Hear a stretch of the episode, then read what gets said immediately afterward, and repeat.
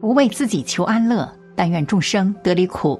大家好，这里是禅语，禅语伴您聆听佛音，平息烦恼，安顿身心。神仙指的是非凡超凡的存在，是人类中拥有超自然力量的生命体。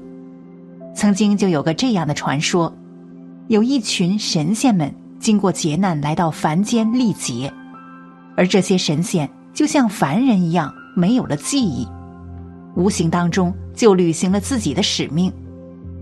根据书中的一些记载来看，有些人是神仙，自己却不清楚，并且对自己身上奇怪反应感到困惑。而高僧就说，如果真正是神仙转世的人，就会有这样的特征，一定要注意。一。真正的神仙转世具有的共同点，其一是神仙转世投胎经常多灾多难，意思就是说，这一生会不太顺利，经常生病，并且去看病时，这个病还会很奇怪。但是，所幸因前世是神仙，所以每次遇到大难都会幸运的活下来，同时。这样的人还有着一个特点，心地很善良，心很软，是不敢进行杀生的活动，而且他们都视金钱为粪土，不拿钱财当回事儿。其二是这类人从小就很喜欢读书，发散思维，尤其是对艺术方面有着浓厚的兴趣，好奇心也很强，有着佛缘。不过，他们大体上性格比较内向，不喜欢张扬，为人处事比较低调。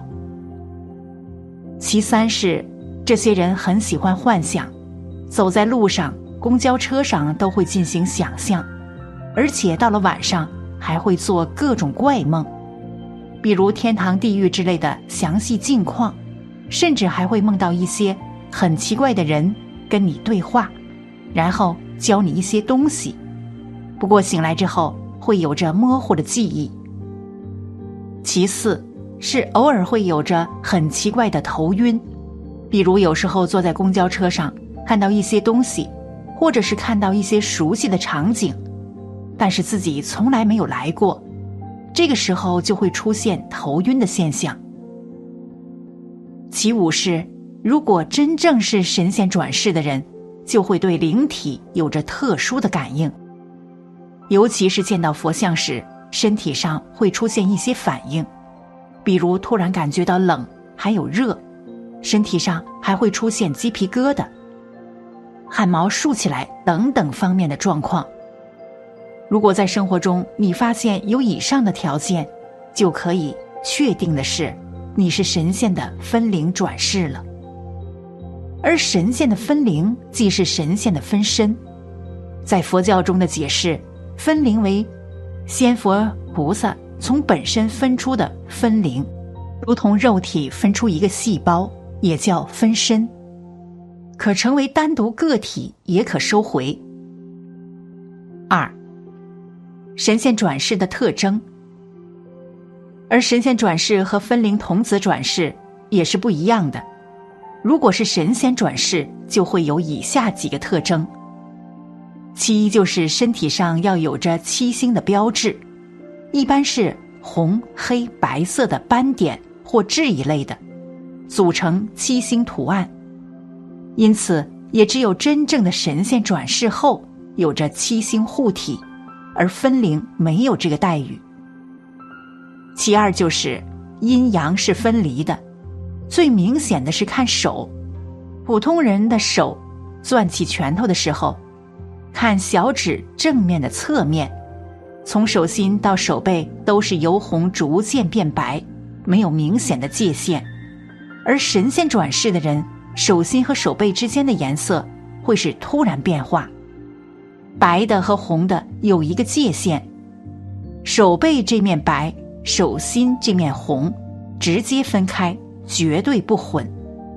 因为神仙的身体是阴阳分开的。天眼都是在知道的情况下开的。一般来说，打坐的时候或在梦中，但很清醒时，这些神仙就用手或工具，在你的眼睛上弄几下，然后你就有了阴阳眼，可以看见神仙和鬼魂。第三就是，偶然间知道很多天上的事情，这些事情无法从书中知晓，而是通过一些机缘了解到。其次就是梦境有着目的性，意思就是说，这样的人梦过接受任务的梦境，做梦之后能够去帮助世人渡过难关之类的。总之，根据上面的这些条件，你就可以知道你是神仙转世。还是分灵童子转世了。三，什么神仙会下凡？自古以来，在书中记载着从天界投生到人间的人，实际上大致分为三类。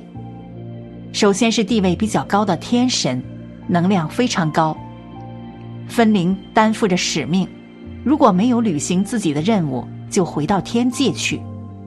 这也就是为什么一些智者。妖兽英年早逝。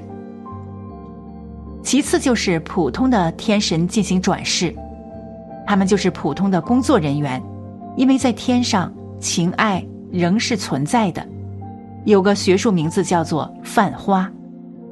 只要有了这样的行为，他们就会被贬下凡，并且他们在投生过程中会经历五道门，在人间还会受尽磨难，而这些人大多数都是。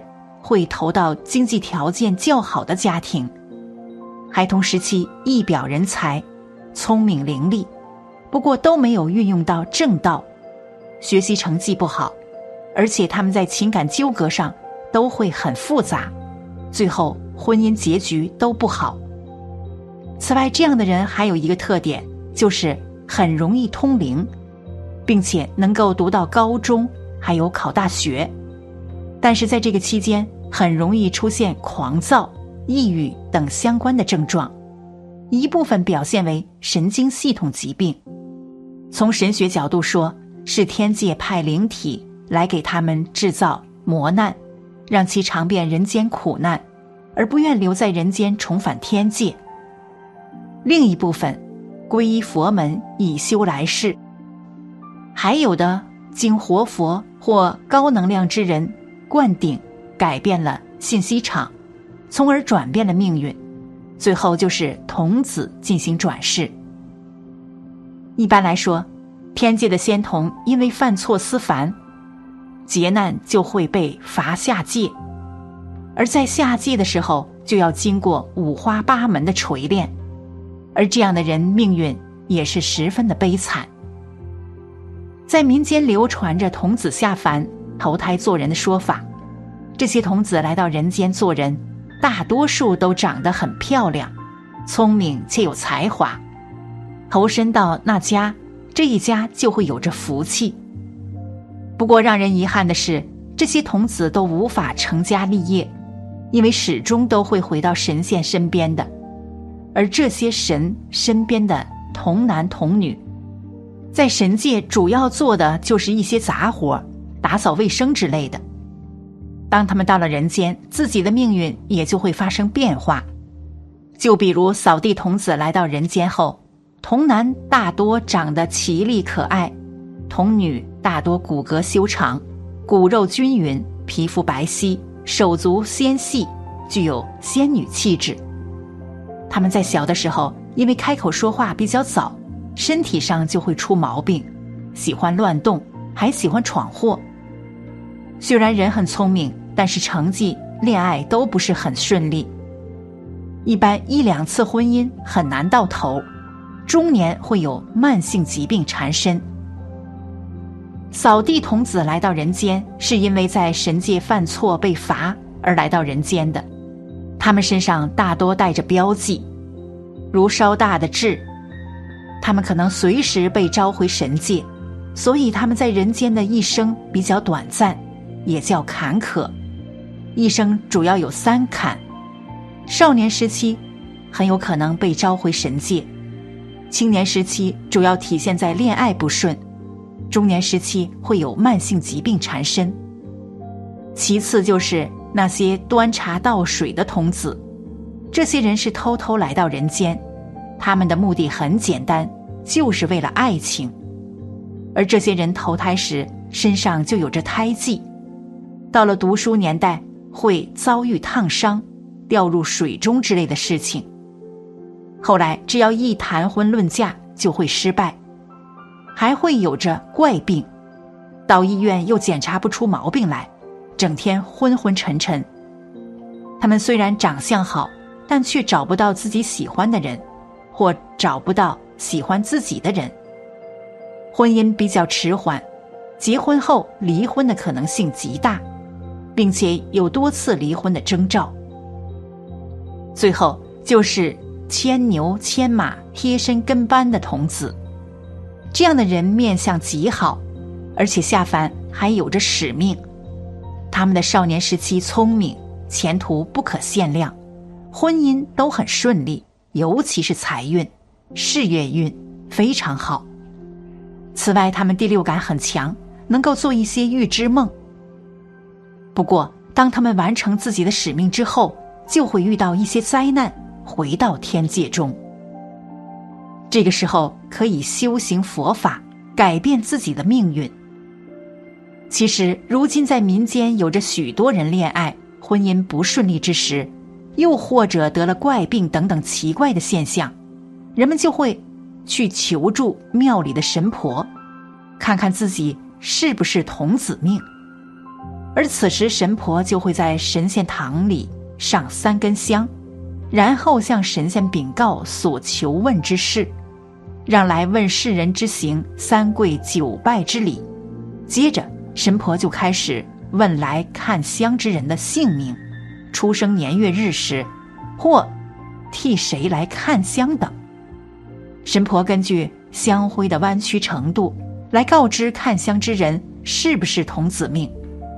如果是童子命的香，灰是向里弯曲并且不断，香灰的弯曲程度可以判断童子的来历。如弯成一个圆形或梯形而不断。则是天上的童子，弯成九十度以后断掉的，则是庙里的童子；弯成五十度时就掉下来的，则是前世姻缘童子。总而言之，人今生今世的行为跟他的前世也是有着关系的。因此，如果你的身边人或者你自己有着以上的特征，千万不要伤害自己。要想化解灾难，可以在平日里多修行佛法，积累功德，这样才能改变自己的命运。好了，本期的视频就为大家分享到这里，感谢您的观看。参与陪您聆听佛音，平息烦恼，安顿身心。如果您也喜欢本期内容，请给我点个赞，还可以在右下角点击订阅，或者分享给您的朋友。您的支持是我最大的动力，咱们下期再见。